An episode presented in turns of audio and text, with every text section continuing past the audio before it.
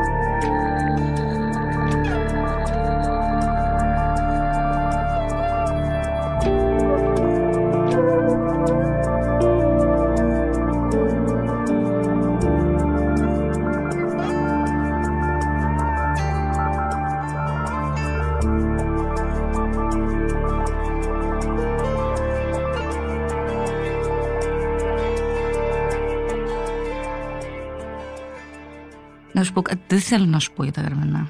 Γιατί; Δεν θέλω, έχω πει πολύ για τα γραμμένα. Αλλά ξέρεις, μου κάνει μια ωραία πάσα τώρα που ήμουν έξω με τη Μερόπη.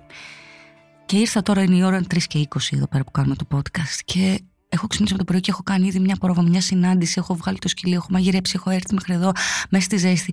Και μου γνωρίζεις τη Μερόπη και απλά την πήρα αγκαλιά και λέω: Άσε λίγο να κοιμηθούμε στην επαρχία. Οι άνθρωποι τρεις η ώρα κοιμούνται. Τι ωραία, δεν μπορούσαμε να κρατήσουμε κάτι από αυτή τη ζωή που και αυτές τις μνήμες που, που είχαμε ε, ένα πρόγραμμα και απολαμβάναμε ποιοτικό χρόνο να απολαύσει το φαΐ σου, τη σιέστα σου το μεσημέρι. Δηλαδή, τρεις με πέντε δεν υπήρχε τίποτα ανοιχτό. Κυριακή δεν υπήρχε φούρνος, δεν μπορούσες να φας φρέσκο ψωμί και ήταν οκ. Το εκτιμούσες τη Δευτέρα πάλι από την αρχή. Ναι, γιατί όλοι ήταν συντονισμένοι έτσι. Ναι. Πάμε όμως στο σπίτι σου στα Γρεβενά. Εγώ έπειτα. Βέβαια. βέβαια.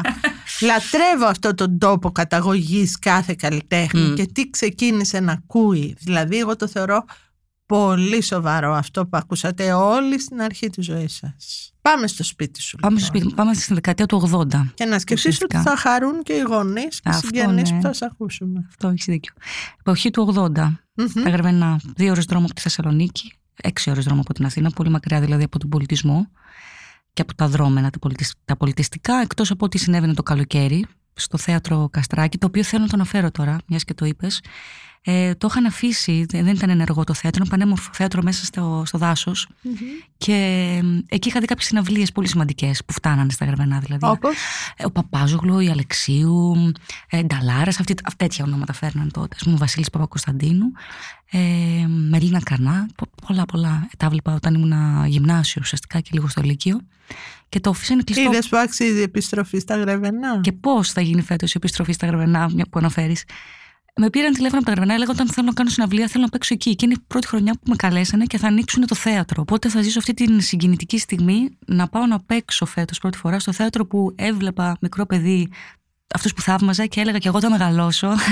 θέλω να γίνω τραγουδίστρια και να πάω να ζήσω τον όνειρό μου. Αυτό δηλαδή, τώρα μου το λες, αλλά για πες το μου λίγο. Πότε σκέφτηκες ότι θέλεις να γίνεις τραγουδίστρια. Πρώτα απ' όλα, Μαρία, στο σπίτι τι άκουγαν; Οι γονείς μου είχαν πολύ αγάπη για τη μουσική και για το να σπουδάσουν τα παιδιά τους. Δηλαδή, ο αδερφός μου που ήταν πιο μεγάλος και έλεγε Θέλω να πάω να κάνω αρμόνι και ήταν και πολύ ταλαντούχος. Ε, ήταν τέτοιοι γονείς μου που ενώ δεν είχαν λεφτά, μαζεύανε για να πάρουν ένα αρμόνι στον αδερφό μου και μάλιστα θυμάμαι να, το, να τρέχουν αρχικά στην Κοζάνη και μετά στα Τρίκαλα για να, με, για να σπουδάσει ο αδερφός μου πιάνο αργότερα, γιατί δεν είχαμε στα γραβενά. Οπότε αγαπούσαν πολύ τα παιδιά τους και αγαπούσαν ό,τι είχε αξία για τα παιδιά τους. Ήταν πολύ υποστηρικτικοί, ακόμα είναι οι άνθρωποι, δηλαδή είναι τρομεροί γονείς. Και το λέω έτσι και με μία πίκρα, γιατί επειδή διδάσκω χρόνια, στις περισσότερες περιπτώσεις δεν βλέπω υποστηρικτικούς γονείς για τα όνειρα των παιδιών τους και μου είναι αδιανόητο, επειδή δεν, το- δεν το ξέρω αυτό. Να θέλεις να κάνεις ένα χρήσιμο πράγμα και οι γονείς σου να μην σε στηρίζουν. Ε, οπότε ήταν πολύ Ή, ή υποστηρικτική. να θες να κάνεις κάτι καλλιτεχνικό. Ναι, Ο αδερφός σου τι έκανε τελικά, είναι μουσικός; B-side project, δηλαδή όχι, Μμμ. εργάζεται σε οικονομικές επιχειρήσεις τέλος πάντων, και, Ναι. αλλά είναι ακόμα όποτε θέλει παίζει για την πάρτη του ας πούμε. Ακούγαμε ότι έφτανε στα γραβενά, στο σπίτι κασέτες του μπαμπά αυτό που λέμε, τα λαϊκά και τα mainstream της εποχής, με τους φίλους μας ε, ανακαλύπταμε τον, την Grunge και τους Nirvana και τους Porcupine Tree και το Progressive Metal. Κάναμε την επανάστασή μας δηλαδή με ό,τι έφτανε.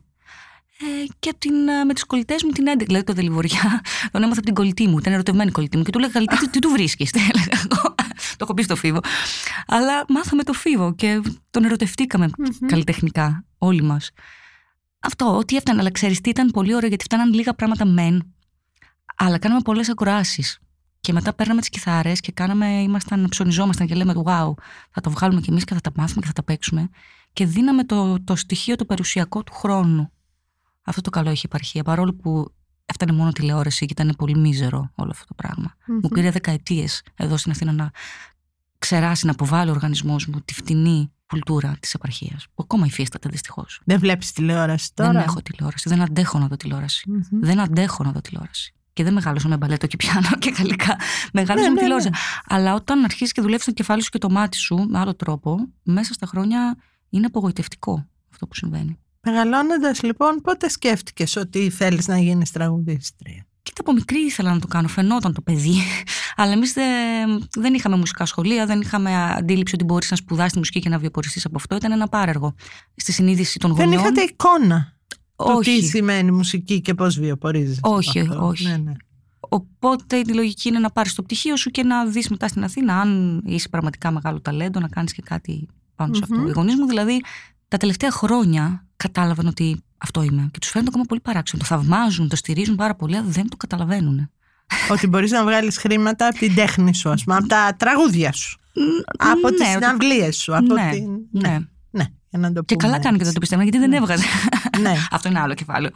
Πολύ Ναι, σημαντικό που που θα το πρέπει κάποια στιγμή πούμε να πούμε. Επίσης, ναι, ναι, θα ναι. το συζητήσουμε. Οπότε φεύγεις για σπουδές από τα Γρεβενά και έρχεσαι στην Αθήνα στα 18, πας στη Θεσσαλονίκη, τι κάνεις; Όχι στην Αθήνα. Στην Αθήνα έρχεσαι. Σπουδάζω τραπεζική χρηματοοικονομική διοικητική στο Πανεπιστήμιο του Πειραιά. μεγάλη, με μεγάλη επιτυχία. Όχι, το πήρα το πτυχίο εννοώ, αλλά δεν κατάλαβα γιατί το έκανα αυτό το πράγμα στη ζωή μου. Τέλος πάντων. Και παράλληλα άρχισα να ψάχνω με μουσικά. Είναι και γι' αυτό συνέχεια και το λέω και το αναφέρω. Αργυρό μου, ε, επειδή είναι μεγάλη και αχανή πόλη Αθήνα, αν δεν έχεις πραγματικά ανθρώπους, πρέπει να τρέξεις χιλιόμετρα για να εγκλημα... να γίνεις αγέλη με κάποιους ανθρώπους να σε, να σε προσέξουν, να, να κάνεις ομάδα, να κάνεις πρώτες σου δραστηριότητες. Ξέρεις Μαρία, επειδή μου το έχεις ξαναπεί αυτό και το έχω σκεφτεί, δηλαδή έχει περάσει ένας χρόνος από τότε που μου είπες ότι δεν θα συνηθίσεις ακόμα τη μεγάλη πόλη. Το έχω σκεφτεί πάρα πολλές φορές ότι δεν έχουν πέσει τα τείχη ανάμεσα στην Αθήνα και την επαρχία. Όχι, Έρχονται δηλαδή τα παιδιά ε, τον 21ο αιώνα στην πόλη και ξεκινάνε από το μηδέν σαν να είναι οι άνθρωποι που ερχόντουσαν από την επαρχία το 70, το 80. Θα σου πω κάτι πολύ απλό. Ένα παιδί στην Αθήνα που θέλει να περάσει στο Πανεπιστήμιο του Πειραιά, έτσι, μπορεί να κάνει ανά πάσα ώρα και στιγμή μια επίσκεψη όταν είναι τρίτη ηλικίου, να μπει μέσα στον αμφιθέατρο στη σχολή που ενδιαφέρεται, να παρακολουθήσει λίγο να δει τι γίνεται, να δει ποιοι είναι οι καθηγητές. Σου λέω, να έχει τη δυνατότητα. Εγώ αν είχα τη δυνατότητα να το κάνω αυτό το πράγμα, δεν υπήρχε περίπτωση να πάω σε αυτή τη σχολή. Όταν ένα παιδί έχει εξοικειωθεί με το να δει 10.000 θέατρα, 10 θέατρα εδώ πέρα και να επιλέξει που θέλει να πάει και να βρει μια συναυλή, να δει πώς γίνονται, να μάθει από τα λάθη επί σκηνή. Εμείς δεν το είχαμε. Επίσης, τώρα βγαίνουν πολλά παιδιά από τα μουσικά σχολεία. Γίνονται ομάδες από τα 17 τους, ξέρεις τι χρόνο περνάνε. Είναι το ίδιο να από τα 17 να έχεις την παρέα σου και Αλλά να τα φτάσεις 30. μουσικά σχολεία είναι μια μεγάλη πρίκα. Δηλαδή κάθε φορά που γράφετε κάτι ότι κινδυνεύουν ίσως να κλείσουν, Μμ. τρέμει η καρδιά και μου εμένα. πραγματικά. Είναι, είναι το, το χειρότερο που θα μπορούσε, σενάριο που θα μπορούσαμε να δούμε για το μέλλον των μουσικών στην Ελλάδα θα ήταν Ναι. να κλείσουν και, αυτά και τα εκεί σχολεία. φαίνεται ότι τα μουσικά ε, σχολεία είναι, αποτελούν πραγματική απειλή Μμμ. ως τέχνη. Για- Γιατί το λες γιατί, αυτό; είναι, μπορεί, ε, γιατί είναι δυνάμει μπορούν να βγουν άνθρωποι σπουδαίοι από εκεί μέσα Μμμ. που να, να ανατρέψουν τις καταστάσεις όπως βιώνονται σήμερα και πώς βολεύει τους πολλούς. Μπορεί. Μπορεί, εγώ το πιστεύω Ναι. πάρα πολύ αυτό. Μπορεί. Αν η τέχνη έχει αυτή τη δύναμη, Την μπορεί. έχει. Αμφιβάλλεις ότι δεν έχει αυτή τη δύναμη. Το σκέφτομαι. Κατά περίπτωση την έχει, αλλά όχι πάντα, νομίζω. Αυτό, η ιστορία μας το δείχνει αυτό. Δεν, Θα δεν το δούμε, μπορώ ναι. να... Θα το δούμε. Όμως και όλοι ελπίζουμε ότι η μουσική που είναι κάτι πολύ μαζικό έχει και κάτι πολύ θεραπευτικό και κάτι πολύ επαναστατικό μαζί. Το τραγούδι έχει και το στίχο. Άκριβα. Γι' αυτό διαφέρει θεωρώ από πολλές τέχνες. Έχω να σου κάνω πολλές ερωτήσεις για Κάμε. τους στίχους.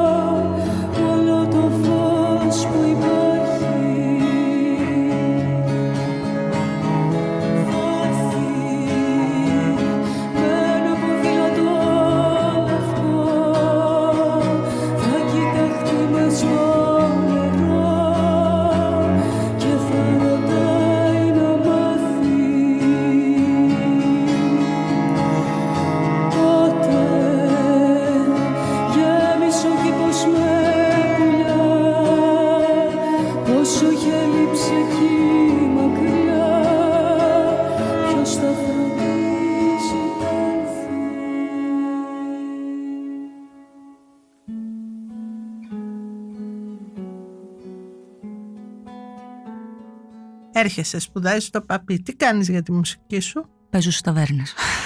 Ωραία, έλα. και σπουδάζω για με την πες το Ελισάβετ μου την αυτό. Καρατζόλη, που είναι μια εξαιρετική δασκάλα. Μου άλλαξε τη ζωή όλη. Εννοεί Αυτό. σε ταβέρνες, ταβέρνες. Ναι. Τα μπριζολάκια, ας πούμε. Ε, τύπου. ήταν τότε, αρχές του, δηλαδή 2004-2006 εκεί Μμμ. πέρα που έπαιζα. Τώρα σήμερα στη μόδα είναι τα ρακάδικα. Δηλαδή παντού υπάρχουν ρακάδικα. Τότε δεν ήταν ρακάδικα, ήταν ταβέρνες που ξεκινούσες με ήχο, έπαιζες Παρασκευή και Σάββατο, έτρωγε ο κόσμος από κάτω, έπαιζες πιο απλά πράγματα. Μετά, αφού έτρωγαν, χαμήλωναν τα φώτα, άρχιζε λίγο τα πιο τσιφτετέλια, τα χασάπο σέρβικα, τα Ναι. νησιώτικα. Χόρευε κόσμος και έβγαζε το μεροκάματο, ας πούμε. Εσύ έγραφες εντωμεταξύ τότε δικά σου. Όχι. Ήθελες μόνο να τραγουδάς. Ναι. Και να γνωρίζω κόσμο για να κάνουμε ομάδες, αυτό Και ήθελα. γνώρισες. Πάμε να δούμε ποιους γνώρισες πρώτους; Ουσιαστικά τον Αλέξη τον Ρωμανουηλίδη που κάναμε και, τον, και τους πρώτους μας δίσκους. Τι, τώρα δεν μπορώ να σκεφτώ τι εννοείς τους άλλους. Εννοώ, εννοώ τους πρώτους με τους οποίους έκανες παρέα. Που πες θα εμφανιστούμε από κοινού. Ο- ο Αλέξης που ο άρχισες να Ρωμανουηλίδης. μιλάς Ο μαζί. Αλέξης τους. Ρωμανουηλίδης Ναι. μέσω του Παρασκευά Καρασούλου και της α, μικρής Άρκου τότε που ήταν ο Αλέξανδρος ε, αποφασίσαμε να κάνουμε ένα υλικό μαζί και όσο το ετοιμάζαμε το υλικό με είχε και στο σχήμα του να, παίζω, να τραγουδάω και να παίζω. Μμμ. Αυτό κράτησε πολλά χρόνια, ώσπου δεν ταιριάζαμε πάνω στη σκηνή σε πολλά πράγματα και χωρίσαν οι δρόμοι μας επί σκηνής, όμως συνέχισε να μου γράφει τραγούδια. Ε, και μετά έκανε τον δικό μου ήχο, τη δική μου μπάντα. Ξεκίνησα να παίζω στο Σταυρό του Νότου και εκεί γνώριζα Πάμε και σε πάρα αυτή πολύ την κόσμο. περιπέτεια, Μαρία. Τι σημαίνει για ένα κορίτσι να κάνει το δικό του ήχο και τη δική του μπάντα και να αποφασίζει για την καριέρα του μόνο του χωρίς να έχει από πίσω παραγωγό, δισκογραφία, το marketing.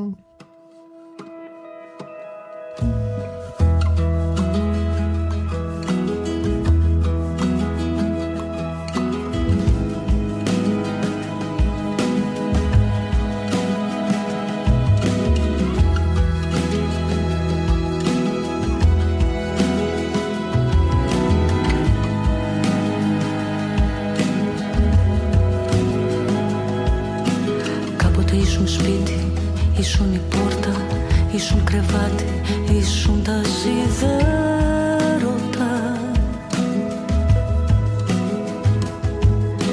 Κάπου σε είπα φίλο, σε είπα άντρα, σε είπα βλάκα, σε είπα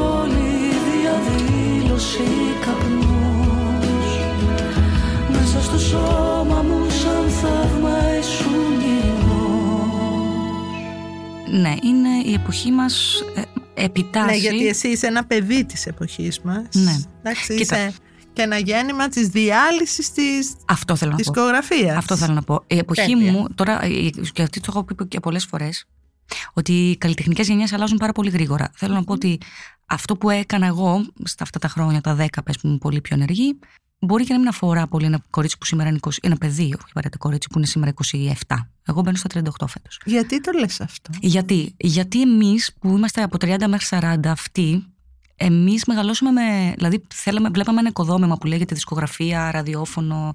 Και πήγαμε με τις βαλίτσες βλέποντας αυτό το κτίριο, μη ξέροντας τι άλλο θα κάνουμε. Και βλέπαμε, σταθήκαμε από κάτω στην πόρτα και βλέπαμε το κτίριο απλά να γκρεμίζεται. Και ήμασταν αμήχανοι και καθόμασταν εκεί και λέμε: Όχι, μωρέ, δεν γκρεμίζεται. Όχι, μωρέ. Οι πιο νέοι Μμμ. το είχαν βρει ήδη γκρεμισμένο, οπότε δεν ασχολήθηκαν ιδιαίτερα με αυτό που λέμε σήμερα ραδιόφωνα, ε, το να γίνουν μεγάλη τραγουδίστρια και σπουδαία και να μαθαίνουν εταιρείες κτλ. Οπότε κάνουν μια άλλη δική τους φάση. Ένα- Έχουν ένα άλλο του κώδικα. Α, Θεωρώ λοιπόν τη, τη, τη γενιά μας, δεν θα πω, δεν θα την πω χαμένη, αλλά θα την πω σίγουρα ε, χαμένη με την έννοια ότι τα χάσε. Με αυτή την έννοια δεν, δεν ξέραμε πώς να δημιουργήσουμε. Εγώ λοιπόν αποφάσισα να δημιουργήσω έχοντας μια δεύτερη εργασία, ε, χρηματοδοτώντας το όνειρό μου. Και αυτό συνεχίζει, το λέω συνέχεια, γιατί είναι πολύ εύκολο να βλέπεις ένα μαγαζί γεμάτο ή μια Μαρία να παίζει και μπράβο της κάθε Δευτέρα στο Σταυρό του Νότου. Αλλά κάθε Δευτέρα που πήγαινα στο Σταυρό του Νότου να παίξω, ενώ είχα κόσμο, δηλαδή είχα 60, 70, 80 άτομα που χωρίς δισκογραφία, χωρίς hit εννοώ και χωρίς ανθρώπους να με τρέχουν, κάθε Δευτέρα από το πουθενά ήταν επιτυχία. Παρ' όλα αυτά, σταματούσα στην τράπεζα και σήκωνα λεφτά για να πληρώσω, για να, γιατί οι πληρωμές των μουσικών. Δεν, βγα- δεν μιλάω για τη δική μου πληρωμή, δεν υπήρχε. Με τα 60 εισιτήρια και τα 70 δεν μπορούσαν να πληρωθούν, γιατί δεν ήθελα να δίνω και άσχημα μεροκάματα, έτσι. Δεν μπορούσαν να πληρωθούν ούτε οι τέσσερις μουσικοί που είχα. στην ουσία δηλαδή εσύ είσαι η παραγωγός της δουλειάς Καλά, αυτό είναι το μόνο σίγουρο. Εντάξει, ο κουβαλητής το ξέρουμε, κουβαλά Ναι. ησυχία αυτά. Όσοι βλέπουν μικροκαμωμένοι Εντάξει, μην ξεγελαστούν. Τώρα πια τα όχι. κουβαλάς Τώρα πια όλα, όχι. Αλλά το, εντάξει. το έκανα. Απλά Ναι. ξέρεις τι, μπορείς να το δεις με δύο τρόπους. Ο ένα ένας τρόπος είναι πολύ ε, ματαιόδοξος για να πεις ρε φίλε, τι κάνω. Κάνω τέσσερις εργασίες. Δηλαδή, ορχιστρώνω, παίζω, τραγουδάω. Έχω, έχω πληρώσει λεφτά για να σπουδάσω τα τραγούδια μου, τα, αυτά- τα όργανά μου που τα κουβαλάω. Θέλουν συντήρηση, θέλουν λεφτά. Και έρχομαι και φέρνω τόσο κόσμο στο μαγαζί και πληρώνω από την τσέπη μου. Και μπορούσα να βάλω τα κλάματα, και τώρα που το λέω, μπορώ να βάλω τα κλάματα και να σκόθω να φύγω, να κάνω κάτι άλλο. Αλλά η αγάπη μου για τη μουσική με οδήγησε στην άλλη σκέψη ότι ρε φίλε, πώς πάω να κάνει ένα μετεπτυχιακό στο εξωτερικό για να σπουδάσεις musical, δεν ξέρω εγώ τι. Θα, θα πληρώσω τη σπουδή μου πάνω στη σκηνή. Ναι, χρηματοδοτείς τη δουλειά Ναι. σου με έναν τρόπο. Χρηματοδοτώ ναι. αυτή την εμπειρία. Ναι, Το ναι. να μπορώ να πηγαίνω κάθε Δευτέρα και να μαθαίνω από τα λάθη μου και να στηρίζω αυτή την Μμμ. οικογένεια που χτίζεται, που είναι η μουσική, ο Σταυρός του Νότου και το, κυρίως το ακροατήριο που πιστεύεις σε αυτό και έρχεται και ξανάρχεται. Δεν ξέρω αν θα συμβουλώ το ίδιο πράγμα σε ένα παιδί σήμερα, γιατί σήμερα έχει άλλες δυσκολίες. Θα μου πεις τι κάνει ένας 25 ή ένας 20 σήμερα. Ε. Που μου λες ότι είναι η επόμενη γενιά και κάνει κάτι εντελώς διαφορετικό από αυτό που έκανες εσύ. Έχουν την τάση, καταρχάς βλέπω πολύ πιο διαβασμένα παιδιά. Δηλαδή νιώθω λίγο ότι αυτό της τραγουδίστριας του εγώ να γίνω τραγουδίστρια και προσέξτε με και κάποια είμαι. Δεν το λέω υποτιμητικά για τις τραγουδίστρε που περάσαν και για μένα προφανώς. Το λέω ότι απλά αλλάζει λίγο η φάση γενικά. Ότι τώρα γίνονται ομάδες, κάνουν πολυφωνικά σχήματα. Πρέπει να είναι μουσικοί οι τραγουδιστές ας πούμε. Ναι, βλέπεις την Ιουλία την Καραπατάκη, την, Ευ- τη Σεμέλη, την Εφέλη τη Φασούλη κτλ. Είναι τραγουδίστρε που ο κόσμος τις θέλει για τη φωνής τους, αλλά τα κορίτσια έχουν μουσικές γνώσεις. Δηλαδή παίζουν κάποιο όργανο, κάνουν ομάδες πολυφωνικές. Όπως εσύ έχεις τα κορίτσια από τις χώρες. Αυτό ήταν έκτακτο. Όχι, Α. όχι, δεν είναι. είναι... Α, συνε- δηλαδή πρόσφατα συνεργάστηκες Έτυχε με ναι, γιατί η μία είναι κάποια και από αυτά τα μαθήτριά μου, ρε κορίτσια. παιδί μου, Α, και συνεργάστηκα. α. Αλλά ε, η Μαρίνα Σάτι, ας πούμε, που μπορεί- κάνει pop, αλλά είναι και στη λυρική. Δηλαδή θέλω να πω, βλέπεις ότι ένας άνθρωπος που κάνει ένα pop style έχει τις μουσικές γνώσεις και την αντίληψη να κάνει παπάδες που λέμε και μέσα στην εναλλακτική σκηνή της λυρικής. Μμμ. Οπότε αυτό το είμαι μόνο τραγουδίστρια και δεν καταλαβαίνω γρήγορα τι γίνεται από πίσω.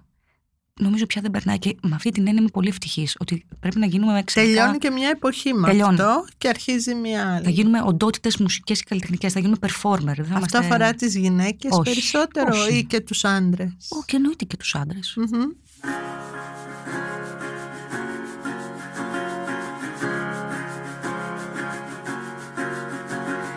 σαν σε μια φωτογραφία στη γωνία τον κόσμο που φεύγει ψάχνω να βρω. Κι ό,τι δεν πρόλαβα ψάχνω στα βιβλία. Σε μια ταινία μας πρόμαυρο φως. Ο κόσμος τελειώνει και εμείς πάντα μόνοι στην οθόνη καρφωμένη τι φεύγει και τι μένει ο κόσμος γέλα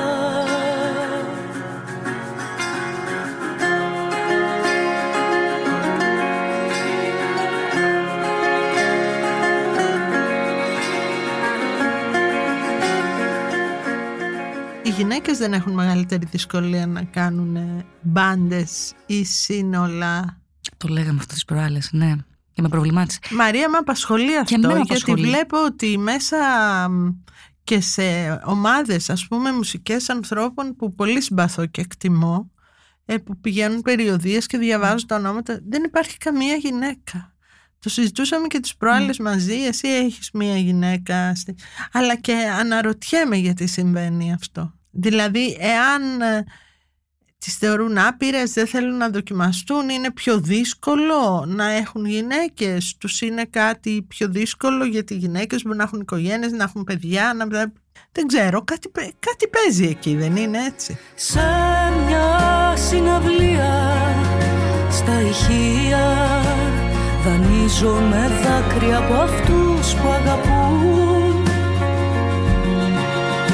τα ονόματα που έγραψα ψάχνω στα θρανία και ελπίζω μια μέρα να με θυμηθούν.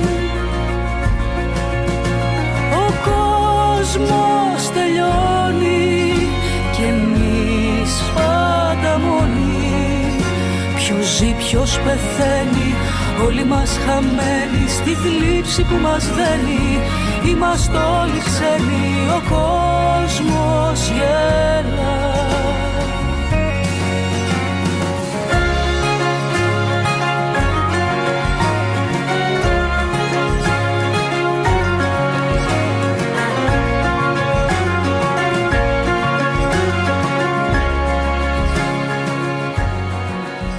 Ναι, νομίζω σου είχα πει ότι αν μπεις μέσα σε ένα μουσικό σύνολο ε, στην κλασική μουσική, ας πούμε, εκεί θα δεις πάρα πολλές γυναίκες. Το πιο. Ε, Εκεί είναι πιο προγραμματισμένα τα πράγματα. δεν ξέρω, κάτι γίνεται μάλλον από την παιδική ηλικία. Ρε, ε, Όταν κάνεις, για ποιο λόγο κάνουν μουσική τα αγόρια και τα κορίτσια, ας πούμε, στην εφηβεία τους κτλ.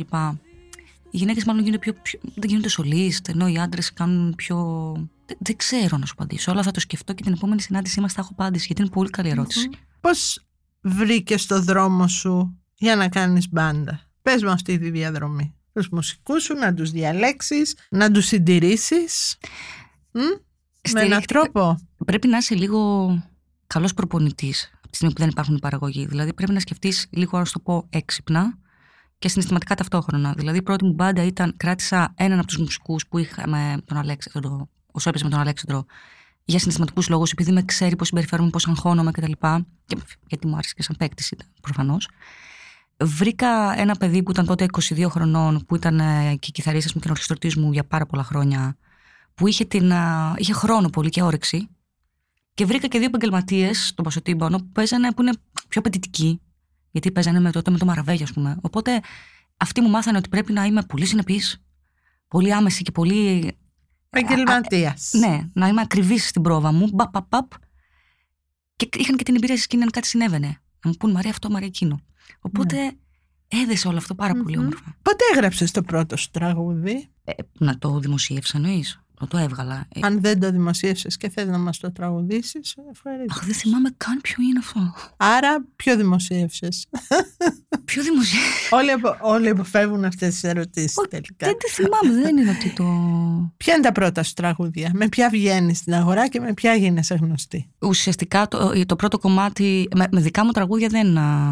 Α, τα δικά μου τραγούδια δεν τα πίστεψα και ποτέ. Δηλαδή, ενώ τα- κάποια τα δισκογράφησα, δεν πάω, μου τα ζητάνε στο live και εγώ δεν το παίζω. Δεν, ξε- δεν τα παίζω, δεν ξέρω τι η ανομαλία είναι αυτή. Θα το λύσω μέσα στα επόμενα 50 χρόνια. Αλλά το, ουσιαστικά το ξημερώνει που το τραγούδι του Θοδωράκη και του Τριπολίτη που το είχα βάλει την πρώτη χρονιά στο Σταυρό του Νότου και για κάποιο λόγο το ηχογράφησε ζωντανά που δεν θυμάμαι πώς ήρθαν ακριβώς τα πράγματα. Και από στόμα σε στόμα έκανε μια πρώτη αρχή. Μμμ. Αυτό βασικά.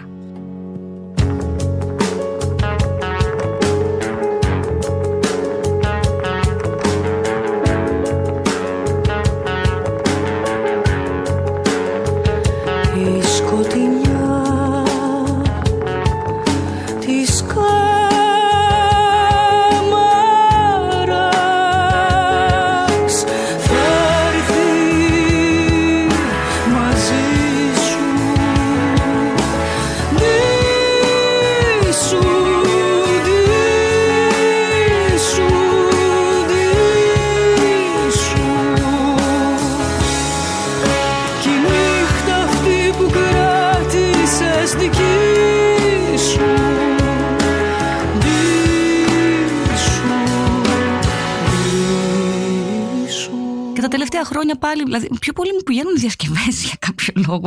Χωρίς να το επιδιώκω. Δεν είναι απλά άσχημο συμβαίνει. αυτό να Καθόλου. ξαναδιαβάζουμε τα τραγούδια. Καθόλου. Εγώ σκεφτόμουν όταν σε άκουγα σε αυτή τη συναυλία στο, στα σκαλάκια, στο Ίδρυμα Σταύρος Νιάρχος, ότι πολύ θα ήθελα να ακούσω την τρίτη ανθολογία του Γιάννη Σπανού Σπανού. να την ε, διασκευάζεις εσύ με αυτά τα όργανα και αυτούς τους ήχους γιατί νομίζω έχουν ένα λόγο τα τραγουδία να ξαναγυρίσουν και να φρεσκαριστούν και να τα ακούσουμε με τους νέους ήχους πια. Ναι. Αυτό σκεφτώ. Τι ωραίος δίσκος στο μεταξύ. Τι συγκλονιστικός δίσκος, μακάρι.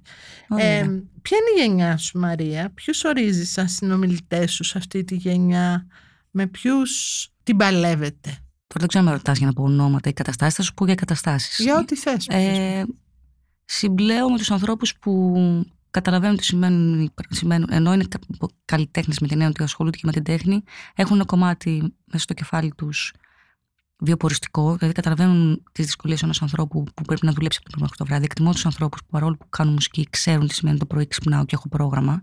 Εκτιμώ και συμπάσχω πάρα πολύ με, με ανθρώπους της ηλικίας μου που δεν καταφέρουν εύκολα να κάνουν παιδιά. Γιατί είμαστε μια γενιά που μέχρι να πατήσουμε στα πόδια μας κοντεύουμε να φτάσουμε τα 40. Εγώ πρόπερση έκανα κατάψυξη οαρίων. Είναι εποχή που πρέπει να μιλάμε, μιλούσα μέχρι πρόπερση για τις κρίσεις πανικού, τώρα θα αρχίσω να μιλάω για, τις, για την κατάψυξη οαρίων. Για να δώσουμε παράταση στη ζωή μας, να προλάβουμε να, να ζήσουμε, αν, χρ- αν θελήσουμε και αν χρειαστεί τέλος πάντων, να δώσουμε παράταση σε αυτό το πράγμα που μας κόβεται στα 40 και μέσα στα 40 ακόμα δεν έχουμε μάθει να βιοποριστούμε, ενώ δουλεύουμε από το πρωί μέχρι το βράδυ. Με αυτούς τους ανθρώπους ταυτίζομαι. Δεν μπορώ να ταυτιστώ με κάποιον που ζει στην καρκοσμάρα του. Δεν μπορώ να ταυτιστώ με τον περισσότεροι- άνθρωπο που έχει πολλά λεφτά. Δυστυχώς. Ναι, οι περισσότεροι άνθρωποι που είναι στην, α, σε αυτό που λέμε μουσική βιομηχανία στην Ελλάδα δεν είναι σε αυτή την κατάσταση σήμερα. Τι σαν εννοείς; τη δική σου. Όχι, δε- ο- δεν εννοώ. εννοώ ε, δεν καταψύχνω Άρια, εννοώ Μαρία. Εννοώ, εννοώ ότι και αυτοί κάνουν εν- ένα πολύ σκληρό δρόμο να βιοποριστούν γιατί δεν υπάρχουν δικαιώματα, δεν υπάρχει... αυ- δε- δηλαδή για να βγάλουν μερικά χρήματα είναι πάρα πολύ δύσκολο. Όχι, υπάρχουν και παράλληλα σύμπαντα γύρω μου. Υπάρχει αυτό που υπάρχει και πάντα, δεν είναι και καινούριο αυτό. Απλά τώρα είναι πάρα πολύ ξεκάθαρο. Οι έχοντες οι οποίοι καταφέρουν να κάνουν. ε, μπορούν να έχουν. ε, το στο πω στη μουσική, όχι γενικά, δεν θέλω να πάω γενικά ναι, στη ζωή. ναι, ναι. Οι έχοντες που και καλά κάνουν και τα έχουν οι άνθρωποι που τα έχουν να χρησιμοποιήσουν στη μουσική, έτσι. Ε, που μπορούν να κάνουν συναυλίες, να πληρώσουν μουσικούς, να φέρουν τους δημοσιογράφους, να έχουν τις εταιρείες, να κάνουν τις εκδόσεις που θέλουν. Και έχω και συγκεκριμένα συγκεκριμένα ένα παιδί που δουλεύει στο φούρνο τη γειτονιάς μου που του περισσεύουν 4 ώρες τη μέρα. Μμμ. Για να, επειδή δουλεύει στο φούρνο. Αυτή λοιπόν η ψαλίδα πια έχει ανοίξει επικίνδυνα. Είναι πολλοί άνθρωποι που είναι. Πάρα πολύ. Σε ποιο από τα δύο νης; Ε, εννοώ στο πιο χαμηλό. Ναι. Ναι. Πάρα πολύ. Εκείνοι πολλοί εννοώ. Πάρα Δε, οι πολύ. άλλοι είναι εξαιρέσεις. Ο μεγαλύτερος όγκος των ανθρώπων της μουσικής είναι στην περιοχή Β. Εννοείται. Ε, εννοείται. Αλλά τι- το κομμάτι της πίτας, δημοσιογραφικά και μόνο να σου το πω, το μεγαλύτερο κομμάτι της πίτας αναλογεί πια στο κομμάτι Α. Αυτή είναι, αυτή είναι η διαφορά.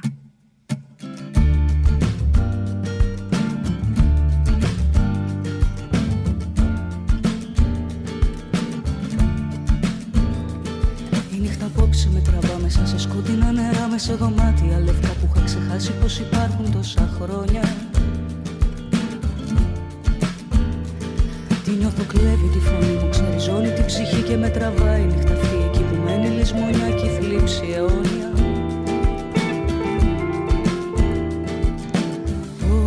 Ό,τι κι αν σου πω δεν είμαι εγώ, είμαι ένα φίλο στην καταιγίδα. Μη μ' αφήσεις να χαθώ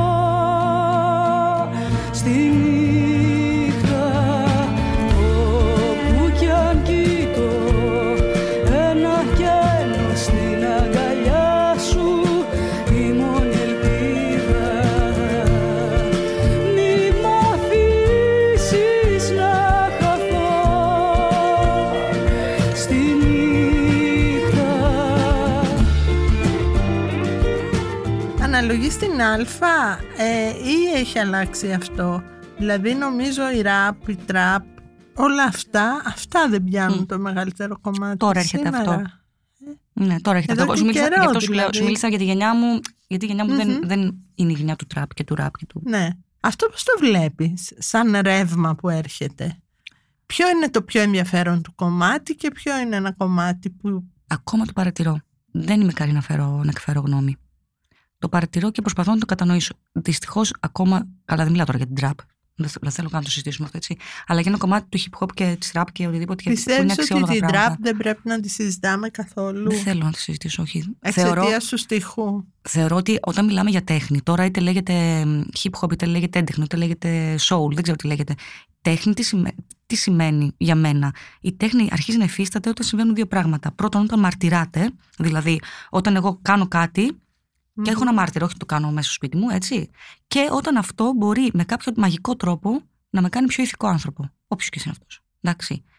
Πες μου, ποιο είναι το κομμάτι λοιπόν που όταν γίνεται η τραπ γινόμαστε πιο ηθικοί; Δεν ξέρω, γι' αυτό Ε, ρωτάω. ωραία, ούτε εγώ ξέρω λοιπόν. Ε, Τι είναι, άρα τι δηλαδή, είναι, εγώ δεν είμαι γινόμαστε, πολύ συγγνώμη, μακριά. παιδιά. Όχι. Πολύ μακριά από το να επικοινωνήσω με αυτό το κομμάτι και ηχητικά. Ε, και εμένα με, μουσικά. με τρομάζει αυτό το, το πράγμα. Με τρομάζει αυτή η ευκολία σε αυτή την. α, ανηθ- Δηλαδή, ντρέπ, ντρέπομαι να το ακούσω. Και δεν είμαι και καμιά αγριά. δηλαδή, θέλω να πω. Και, πας- και στα γραβενά μεγάλο, θέλω να πω, σου λέω, έχω επαφή με τον κόσμο.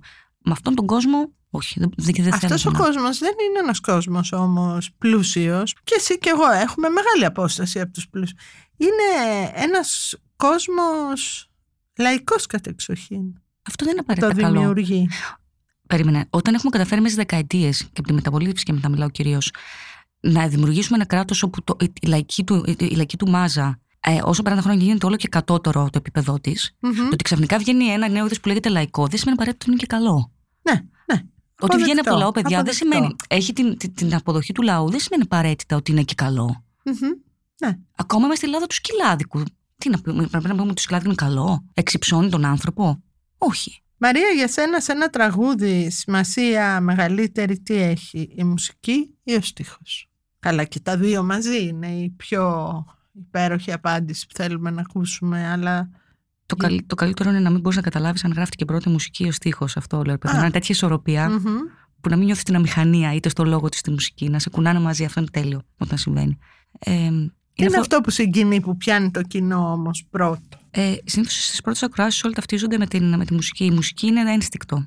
Η μουσική πάντα θα ενώνει. Ο στίχος μπορεί και να χωρίσει όμως. Αλήθεια. Βέβαια, μπορεί να ενώσει δύο λόγους, μπορεί να χωρίσει δύο λόγους. Τι λες; Με το στίχο αναφέρεσαι στο, στο, στο, με το- με το- στο λόγο, δηλαδή στη λογική, δηλαδή στο μυαλό του ανθρώπου, όχι στο ένστικτο. Αλλά μπορεί να κάνει και ένα τραγούδι εξαιρετικά δημοφιλές ο στίχος. Φυσικά, δηλαδή γιατί μπορεί είναι να κάτι ενώσει- που αγγυλώνει, είναι ένα Δημιουργεί υπέροχο, γέλη. ναι, ναι, ναι.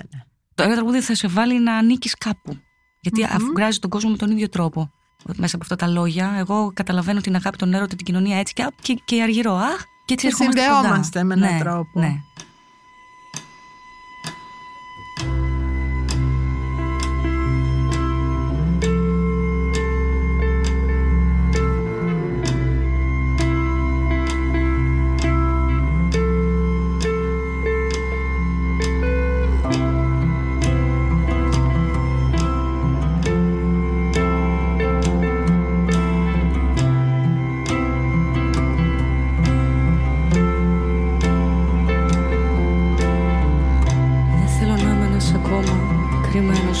Κρυμμένος θησαυρός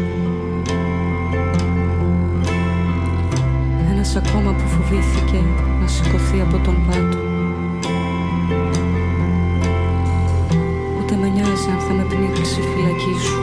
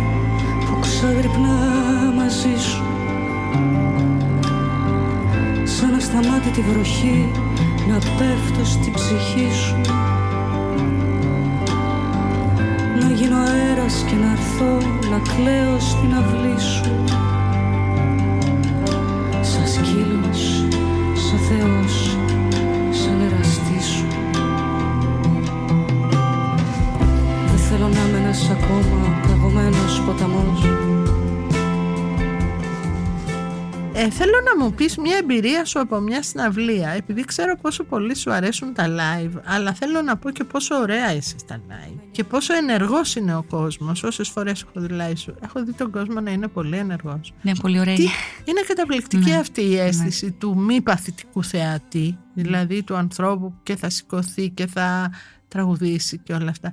Τα live είναι η- ο καλύτερος τρόπος που εκφράζεσαι καλύτερος και από το στούντιο, από τις πρόβες και από όλο αυτό. Θα πω ότι κάναμε ένα μοντάζ εδώ γιατί η Αργυρό Μποζόνη γελούσε. Αλλά Ναι, θα ναι, πω ναι. λοιπόν την απάντησή μου, που δεν καταλαβαίνω γιατί γελάει η Αργυρό Μποζόνη, δεν έχει πιάσει νευρικό γέλιο, ότι το στούντιο το έχω στη συνείδησή μου ως αυνανισμό. Ενώ το live ως ερωτική πράξη. Με ποια έννοια, ότι στο στούντιο. Για, στη δική μου περίπτωση μιλάω πάντα. Εξερευνώ το σώμα μου με αυτή την έννοια. Εξερευνώ τη, τη μουσική μου μέσα από το δικό μου πρίσμα που έχει πολλά layers, αλλά σε ένα πιο κλειστό πράγμα. Που έχει τρελό ενδιαφέρον, γιατί δεν μάθεις το σώμα σου πώς θα το εκθέσεις. Πώς θα εκθέσεις λοιπόν τη μουσική σου σε μια ερωτική πράξη που είναι επαφής σου με τον κόσμο. Αυτό εννοώ. Οπότε είναι και τα δύο χρήσιμα, δεν μπορείς να κόψεις ένα από τα δύο. Προτιμώ ωστόσο την ερωτική πράξη, δηλαδή θέλω κατά κόρον την επαφή με, το, με τη συναυλία και, το, και τον κόσμο. Ωραία, τώρα συνεννοηθήκαμε. Εντάξει, χαίρομαι. λοιπόν, πά- πάμε σε ένα άλλο. Πρόσεξε να ρωτήσεις. ναι, πάμε, όχι, πάμε. θα ρωτήσω κάτι πολύ σοβαρό που με απασχολεί και θέλω πάντοτε να το ρωτώ σε ανθρώπους οι οποίοι ασχολούνται με την εκπαίδευση Μμμ. και θέλω να το πούμε πολύ σοβαρά αυτό, την αξία της εκπαίδευσης, της μουσικής, άσχετα με το αν θα γίνει κάποιος μουσικός ή όχι. Μμ. Δηλαδή, Ε, θα σου πω κάτι Μαρία γιατί στην κάνω αυτή την ερώτηση. Παλιά, ξέρεις, τα παιδιά κάνανε γαλλικά και πιάνο και ή μπαλέτο και πιάνο ανάλογα με τις δεκαετίες. Η μουσική ήταν κάτι το οποίο συμπλήρωνε ας πούμε μια επιθυμία του παιδιού και μπορούσαν αυτές οι οικογένειες να το εκπληρώσουν αυτό. Δηλαδή να κάνουν λίγη κιθάρα, λίγο πιάνο και από αυτή τη διαδικασία προέκυψαν και πάρα πολύ μουσική. Όταν ξεκίνησε η κρίση, το πρώτο που σταμάτησε ήταν το μπαλέτο και η μουσική. Εκτός από τα παιδιά που ήταν σε σχολεία καλλιτεχνικά και αυτά, οι γονείς δεν είχαν χρήματα να στέλνουν πια τα παιδιά. Δηλαδή η μουσική κόπηκε ως περιττό. Ε, εγώ νομίζω ότι μακάρι να επανέλθει. Εδώ γιατί κόβονται είναι τα κάτι- καλλιτεχνικά από το σχολείο, ρε, εσύ, ως περιτά. Βεβαίως, Δηλαδή- βεβαίως. ναι, ναι. Ναι, Μαρία. Όταν όλο όλο περνάς αυτό, τη συνείδηση η του γονιού ότι η τέχνη είναι γενικώς- περιττή από το σχολείο, θα την Ναι, περάσεις και στο. η τέχνη γενικώς. Ναι. Δηλαδή υπάρχει μια αντίληψη τώρα και εδώ δεν κάνουμε ούτε επανάσταση ούτε αντιπολίτευση ότι η τέχνη ας πούμε είναι πολυτέλεια. Μμ. Αυτό που εμείς που επειδή εργαζόμαστε σε αυτό το πεδίο προσπαθούμε ε, με χίλιους τρόπους γράφοντας, τραγουδώντας, φωνάζοντας να πούμε όχι παιδιά δεν είναι πολυτέλεια είναι απαραίτητο, είναι αναγκαίο μας φτιάχνει μια καλύτερη καθημερινότητα, μια καλύτερη ζωή αυτό δεν λέμε Μμμ. Λοιπόν, θέλω να, να μιλήσουμε πολύ σοβαρά για την αξία της Ναι. εκπαίδευσης, την αξία του να μαθαίνει ένα παιδί ένα μουσικό όργανο, Μμ. θεραπευτικά, ψυχολογικά, Ναι. σαν αισθητική, πόσο αναπτύσσει το κριτήριό του. Όλο αυτό γιατί ξέρω ότι είσαι μια υπέροχη δασκάλα και δεν μπορώ να το αφήσω αυτό να περάσει έτσι. Πολυτέλεια είναι να έχεις ένα ακριβό αυτοκίνητο. Ε, Μμμ. Με πιάνει πολυτέλεια είναι όταν κάτσεις σου κόψουν την επόμενη μέρα να είσαι οκ. Σου λέω μακάρι να γινόταν ένα μαγικό, με ένα μαγικό τρόπο και ξαφνικά σήμερα να μην μπορούσε να ακούσεις πουθενά μουσική, να μην μπορούσε να διαβάσεις κανένα σοβαρό κείμενο, να μην μπορούσε να διαβάσεις κανένα βιβλίο, κανέναν ποιητή, τίποτα. Κάτι να- κάπως να εξαφανίζονταν όλο από τον κόσμο. Να σου έλεγα εγώ μετά ποιος θα το θεωρούσε πολυτέλεια. Μμμ. Και ενώ το αυτοκίνητο μπορούσε να το διώξεις από το δρόμο και να πας με τα πόδια, να πας με ένα μικρότερο αυτοκίνητο. Οπότε λίγο αυτό το, η τέχνη και η τροφή, η τροφή του μυαλού είναι πολυτέλεια όταν δεν έχουμε να φάμε. Προφανώς δεν είμαι χαζή, πρέπει να εξασφαλίσω ότι, την τροφή μου. Αλλά αυτή η η υποτίμηση της τέχνης είναι αδιανόητη. Μμμ. Και θαυμάζω πάρα πολύ τους δασκάλους, επειδή το να είσαι δάσκαλος είναι λειτουργήμα. Να μην συζητήσω πόσο εύκολο μπορεί να γίνει ο καθένας δάσκαλος, αυτό είναι μια άλλη κουβέντα, την κάνουμε άλλη στιγμή. Ε, Όχι, την κάνουμε και τώρα. Κοίτα, ε, και στη μουσική ισχύει αυτό κυρίως στα σύγχρονα όργανα και στο σύγχρονο τραγούδι. Μπορώ να πληρώσω, να παρακολουθήσω κάποια χρόνια σε ένα καλό οδείο και να πάρω ένα πτυχίο. Ποιος με εξετάζει εμένα ότι είμαι μια χαρά στο μυαλό μου και δεν πάω να βαρέσω το παιδάκι αύριο μεθαύριο. Κανείς. Παίρνω το πτυχίο μου και διδάσκω. Αυτό, αυτό ισχύει όχι μόνο για τους μουσικούς, Παντού. ισχύει για, όλες, ε, για όλους όσους ε, τελειώνουν μια σχολή και, βγαίνουν, και πηγαίνουν να διδάξουν. Μετά δεν... Ε, Για τους ψυχολόγους, για τους Ναι, ναι, γιατρούς, ναι. για τους για τους δασκάλους. Αυτά τα τρία που θεωρώ ότι είναι και κοινωνικά Μμμ, λειτουργήματα, ας μμμ. πούμε, έχουμε, υπάρχουν πο- πολύ επικίνδυνοι άνθρωποι. Επίσης υπάρχουν και σπουδές που δεν έχουν διαβάθμιση, μην το ξεχνάμε αυτό. Ναι. Οι μουσικές σπουδές που είναι κάτι πολύ αποθαρρυντικό για τους Ναι. ανθρώπους που τις κάνουν πολλά χρόνια. Νομίζω ότι αυτό δηλαδή τεχνικά πρέπει κάποια στιγμή να διορθωθεί. Δεν μπορεί να συνεχίζεται έτσι επαόριστον. Είναι ένα από, τα μεγαλύτερα, από τους μεγαλύτερους στόχους που θέλω να θέσω στη ζωή μου. Εντάξει, γενικά όσο μου πάνε καλύτερα τα καλλιτεχνικά, αρχίζω και ζορίζομαι. Αρχίζω και διδάσκω και λιγότερο. Γιατί ξέρεις τι, πρέπει ως δάσκαλος να είσαι εκεί για το μαθητή σου και να είσαι υπεύθυνος. Όταν εγώ συνέχεια φεύγω, τώρα που μου συμβαίνει τα τελευταία χρόνια, ξέρεις πάντα κάθε δύο μήνες σχεδόν είμαι στη φάση πώς θα γίνει να είμαι συνεπής και στα δύο. Αναστατωμένη. Ναι. Αλλά το όνειρό μου είναι κάποια στιγμή να γίνει ένα τελείως διαφορετικό α, σύστημα παροχής ε, διπλωμάτων Μμμ. να αλλάξει εντελώς η ύλη, γιατί η μουσική και για το τραγούδι που ξέρω εγώ έτσι, δεν ξέρω τώρα στα άλλα λειτουργήματα, και να μπορούμε να βγαίνουν ολοκληρωμένοι δάσκαλοι και δάσκαλοι ικανοί να, να μεταλαμπαδεύσουν σωστά την έννοια. Δηλαδή, δεν μπορείς να κάνεις σύγχρονο τραγούδι και να μην διδάσκεται η ιστορία του ελληνικού τραγουδιού τα τελευταία 100 χρόνια τουλάχιστον. Αυτά τα παιδιά να βγαίνουν, να θέλουν να διδάξουν ή να, να θέλουν να βάζουν τον εαυτό μου μέσα, να κάνουμε δισκογραφία και να μην έχουμε διδαχθεί Μμμ. μεγάλους Έλληνες συνθέτες, αλλά να διδάσκω με υποχρεωτικό πιάνο, κλασικό. Δηλαδή δεν δεν βγαίνει, δεν βγάζει άκρη με πολλά συστήματα εκπαίδευσης και πήρα, εγώ το πήρα το χαρτί μου. Οκ, και Τι το κάνω. ε; τι το κάνω. Δηλαδή, Ε. σου λέω, ε, μου είχε τύχει να διδάξω σε ωδείο και να δω δίπλα μια δασκάλα, η οποία ήταν ένα παιδάκι ρεσί αργυρό, το οποίο φαινόταν ότι είχε ένα ιδιαίτερο τρόπο να σκέφτεται. Δεν ήταν συμβατικό, όπως το λέει πολλοί Μμμ. παιδάκια. Και καθόταν στο πιάνο και άρχισε να κάνει κάτι μη συμβατικά πράγματα. Και ήταν ένα αριστούργημα. Και πήγε η δασκάλα και τον μάλωσε και του λέει: Βάλει τα χέρια εκεί και παίξει αυτό. Τρελάθηκα. Αυτό Χριστέ μου. συνέβαινε πάντα, Μαρία. Και θέλω να σου πω ότι τώρα, ευτυχώς, Υπάρχουν άνθρωποι που το Αχ. παρατηρούν και συμβαίνει λιγότερο. Όχι ότι θα εκλείψει Ναι. αυτή η έννοια του κανονικού και του μη κανονικού, δεν θα εκλείψει ποτέ. Αλλά βέβαια αυτό μας δίνει και μία πάσα να πούμε πόσο θεραπευτική είναι η μουσική και πόσο βλέπουμε ανθρώπους που δεν θα έκαναν τίποτα σε κανένα άλλο πεδίο να διακρίνονται στη μουσική, να μπορεί η μουσική να ξεδιπλώσει και την προσωπικότητά τους και το μυαλό τους και Μμ. όλη αυτή την γάμα των συναισθημάτων. Να πω λίγο αυτό που σου είπα Φυσικά. έξω πριν, αν μας ακούει ο Σταύρος ε, που τον συναντώ και στη γειτονιά μου. Μου είπε μετά τον Νιάρχος, ε, το, την παράστασή μου, ένας άνθρωπος τέλος πάντων που τον πετυχαίνω γιατί είναι γείτονας, ότι η μητέρα του είναι 90 χρονών, με άνοια, και ακούγοντας σε κάποια φάση ραδιόφωνο, ε, έτυχε τώρα να είμαι εγώ έτσι και να ακούσει ένα δικό μου τραγούδι που κάτι της έκανε της γυναίκας και άνοιξε τα μάτια μετά από πόσο καιρό και έλεγε Αυτό θέλω, αγάπη μου, αυτό βάλτε μου ξανά. Βλέπουμε λοιπόν ότι κα- κάποιοι άνθρωποι τραγουδάμε ή μπορεί να γράφουμε ένα κείμενο αύριο μεθαύριο. Ξέρετε, δεν είναι μόνο για τους τραγουδιστές αυτό και δημιουργούμε δονήσεις. Ποτέ δεν ξέρεις, Μμμ. ποτέ δεν ξέρεις πότε θα γιατρέψεις έναν άνθρωπο. Γιατί η τέχνη είναι αυτό που λες. Γιατρεύει. Μμμ. Βέβαια. Παραδεχτείτε βοηθάει το πολύ. όλοι. Γιατρεύει. Ναι, ναι. Πάμε σε κάτι επόμενο που θέλω να σε ρωτήσω. Θέλω να, να σου κάνω μια ερώτηση σε σχέση με τις διασκευές που μου είπες και νωρίτερα, ότι ε, σου αρέσουν πολύ οι διασκευές. Έχεις κάτι στο νου σου να κάνεις μελλοντικά, ένα κύκλο διασκευών; Δηλαδή, ξέρεις, πολλές τραγουδίστριες δεν θέλουν να τραγουδάνε πολλές διασκευές, γιατί θέλουν να λένε καινούργια τραγούδια, να φτιάχνουν μια συγκεκριμένη δισκογραφία. Πολύ καλά κάνουν. Ναι. Ε, εντάξει, θεωρώ ότι το σημαντικό είναι να κάνεις τη δική σου δισκογραφία, έτσι, δεν το συζητώ. Βεβαίως. Ε, εμένα μου αρέσει να κάνω και διασκευές. Δηλαδή, πριν τρία-τέσσερα χρόνια έκανα έναν ολόκληρο κύκλο διασκευών με τον Μίκη Θεοδωράκη, το οποίο για μένα είναι ορόσημο στη ζωή μου, έτσι. Μμμ. Πάρα πολύ σημαντικό. Θέλω να κάνω οπωσδήποτε διασκευές, αλλά οφείλω, έτσι το νιώθω μέσα στη συνείδησή μου, να παράγω πρωτόλιο έργο. Ναι. ναι. Δηλαδή να κάνουμε καινούργια πράγματα, να βρίσκουμε καινούργιες τροφές να προσφέρουμε. Από εκεί και πέρα, αν εγώ περάσω καλά κάνοντας κάτι και είναι, είμαι αληθινή, δεν κάτσω να σκεφτώ τώρα επειδή είναι διασκευή, θα το πω. Τα μισά μου τραγούδια στο πρόγραμμα είναι διασκευές. Μακάρι κάποια στιγμή να μην χρειαστεί. Να είναι τόσο πολλά τα δικά μου που να μην χωράνε οι διασκευές μου. Αυτή την έννοια το λέω. ναι. Αλλά εντάξει. Οκ. Θα φτάσει αυτή η ώρα. Οπότε για πες μας τα επόμενα σου σχέδια Μαρία. Θέλω να ετοιμάσω. Έχω καιρό να κάνω δικό μου δίσκο ολοκληρωμένο και τώρα θέλω να ετοιμάσω αυτό το δίσκο. Ετοιμάζω. Χορεύει εδώ η Αργυρώ, χαίρετε. Τι- θα ολοκληρώσω την πρώτη πλευρά του δίσκου που θα λέγεται Ο τελευταίος αναλογικός έρωτας. Και θα ετοιμάσω μετά τη δεύτερη πλευρά του δίσκου που Ο θα πρώτος λέγεται. ψηφιακός έρωτας. Όχι, ο τελευταίος αναλογικός. θα μπορούσε. Ο τελευταίος αναλογικός άνθρωπος και θα έχει τα κοινωνικά τραγούδια. Οπότε τώρα θα βγάλουμε τα ερωτικά έτσι του τελευταίου αναλογικού ανθρώπου. Και θέλω να. Το λέω τώρα έτσι για να δεσμευτώ. Θέλω από Σεπτέμβριο-Οκτώβρη να φτιάξω έναν άλλο έτσι ήχο και να κάνω κάτι άλλο σε ένα Δηλαδή; θέατρο. Δηλαδή πιο πειραματικό Τι ήχο. εννοείς άλλο ήχο; Ενώ ίσως να μην είμαστε πέντε άτομα επί σκηνής, να μην Μμμ. υπάρχει η σκηνή να είναι ξέρω, εγώ, ένα θέατρο.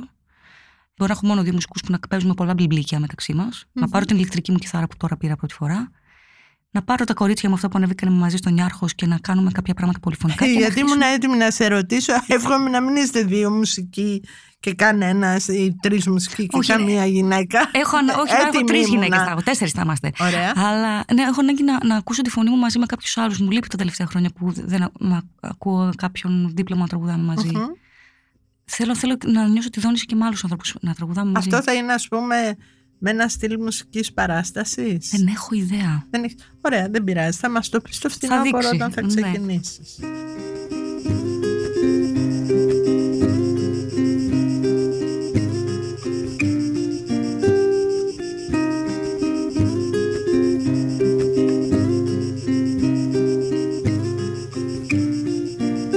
Κάτι φορίζαμε τις θάλασσες παρέα Και τα νησιά μας χαιρετούσαν μεθυσμένα Μας τραγουδούσανε πουλιά παραδεισένια. Ήταν ωραία η ζωή, ήταν ωραία.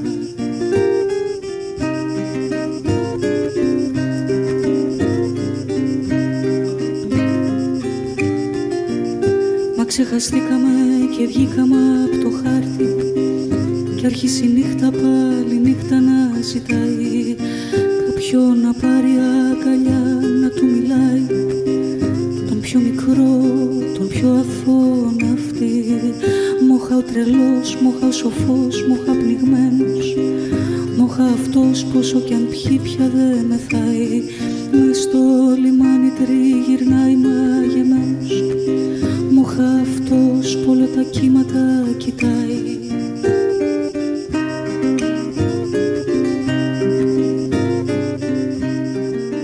Μαρία, σε ευχαριστούμε πολύ που ήσουν στα podcast της Life. Ήταν από, το, από τα πιο ευχάριστα podcast που γελάσαμε πολύ. και εύχομαι ο Φέδωνας να μην κρατήσει αυτά τα οποία κρατήσαμε στην άκρη. Φέδωνα κράτησε τα όλα, όλα. Σε ευχαριστούμε Ευχαριστώ πολύ και πάρα, καλό πάρα πολύ.